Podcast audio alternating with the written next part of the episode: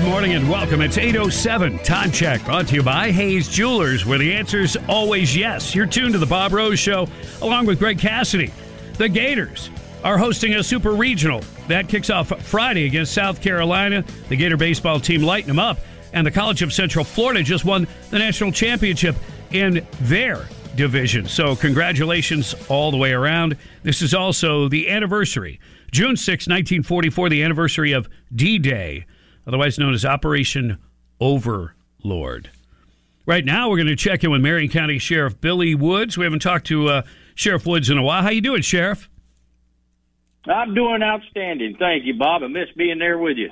Well, yeah, we miss you too, but we're glad we could communicate nonetheless. And you had a a, a, really a tough situation you're dealing with right now, and I'm not sure how much you can tell us, but um, you have a, a woman who was allegedly uh, shot, maybe by a neighbor. There was some sort of dispute. A kid's iPad had to do with it, possibly, and and uh, so this you know woman's been shot and killed in a neighborhood, and then there's also a racial component to it, or there could be, I guess, and. Uh, I guess if you could give us the latest on, on what you can say about this particular case you know, it's tragic all the way around. You know, it's similar to the triple homicide, as in what I mean is in tragic.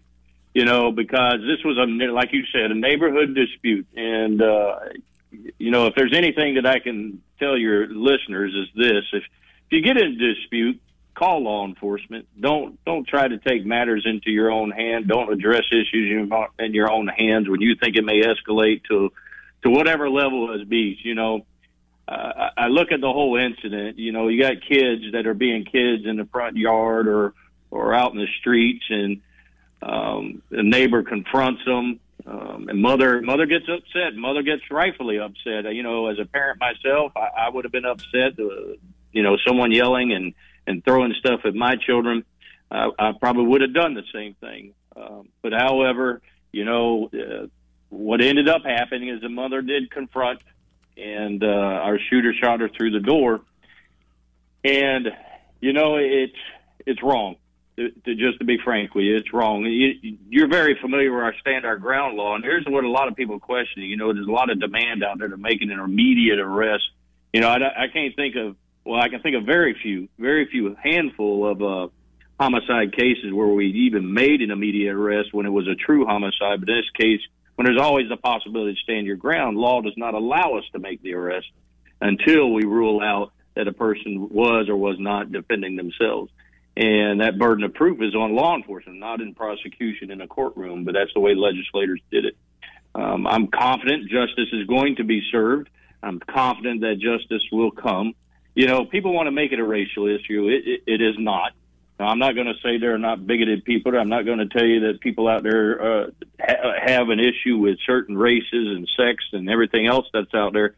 But however, this is not a racially motivated, and that's what's sad. People out there are trying to make it racially motivated. Because in my heart, and I think Bob, you know me, is I stand up for no matter who they are. I stand up for the victims. I stand up for those. I stand up for what is right. I will go in there and and make sure that my deputies work as hard as they can for every single individual, and they do it every day. It's really hard to make a determination because it's such a um, a point of view type thing. Stand your ground. Like, do you really feel like severe bodily harm or death is going to come to you if you don't defend yourself? Um, you know, that's really tough. How do you get inside the head of someone if they feel like, like, oh, I know if this person gets a hold of me, they're going to kill me? And how do you tell them that that may or may not be? How can you tell what the truth is? I guess. Yeah, no, you're absolutely correct. It is. You know, it's something uh, similar for us in law enforcement when it's uh, you know we shoot someone, whether we kill them or not. It that the courts have recognized you, you got to be in that moment. Are you the threats is the officer, and in this case, with the stand your ground, it's the same way. Um, but I'm more than confident. Again, I'm going to re- reiterate. I'm more than confident that uh, justice will be served. Now, you know, we had the uh, the triple homicide, and, and you had these uh, youths involved. You know, uh, young kids, and you know, I guess there's an issue where uh, too often they're not held accountable. You know, the pendulum is swung.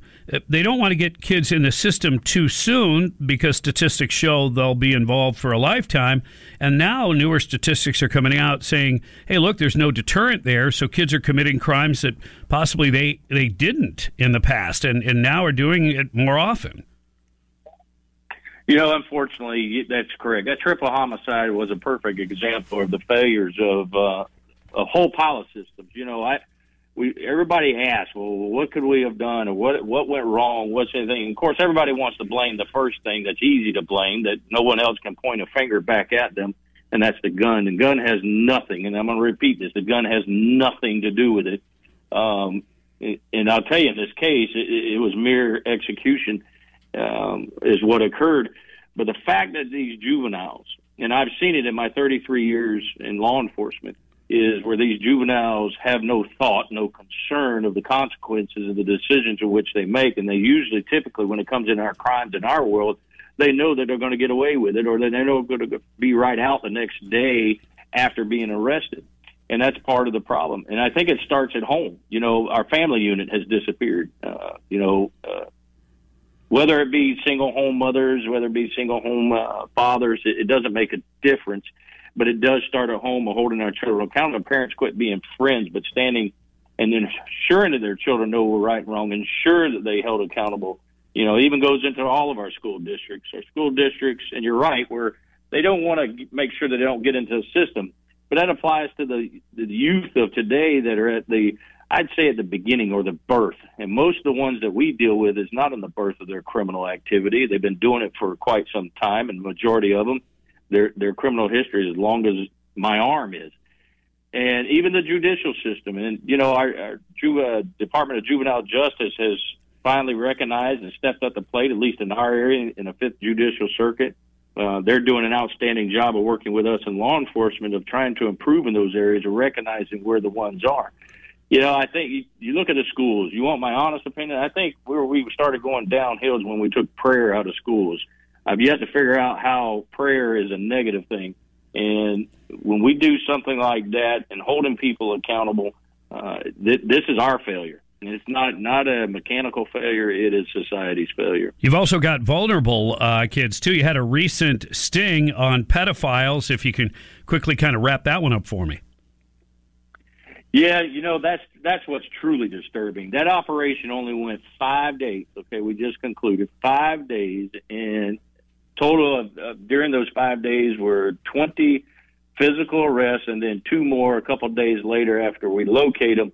And here's a tidbit of information for your listeners out there. Here's what we found out in this last operation. The majority of these uh, uh, pieces, well, be polite because I'm on the radio, um, worthless human beings, how about that? Is it was they were trying to connect with the kids between three and five o'clock and that's typically when juveniles are at home by themselves parents are still at work and that's what parents need to pay attention to you know. This is when the the, the bad person knows this type of stuff. If they out there recognize it they will take advantage of it and and that's truly alarming. Think about that for a minute. 20 people we arrested in five days. And i've said this before on your radio show where i could take my whole department and put them on there. And never would end and that's what is truly alarming Wow. Well, keep up the good work. And, and Sheriff, uh, next time we'll spend more time and talk about these issues like we always do. And we're glad to have you back, Sheriff Billy Woods. Thanks for your, uh, your good work, and we'll talk to you again soon. Thanks, Bob. Thank you.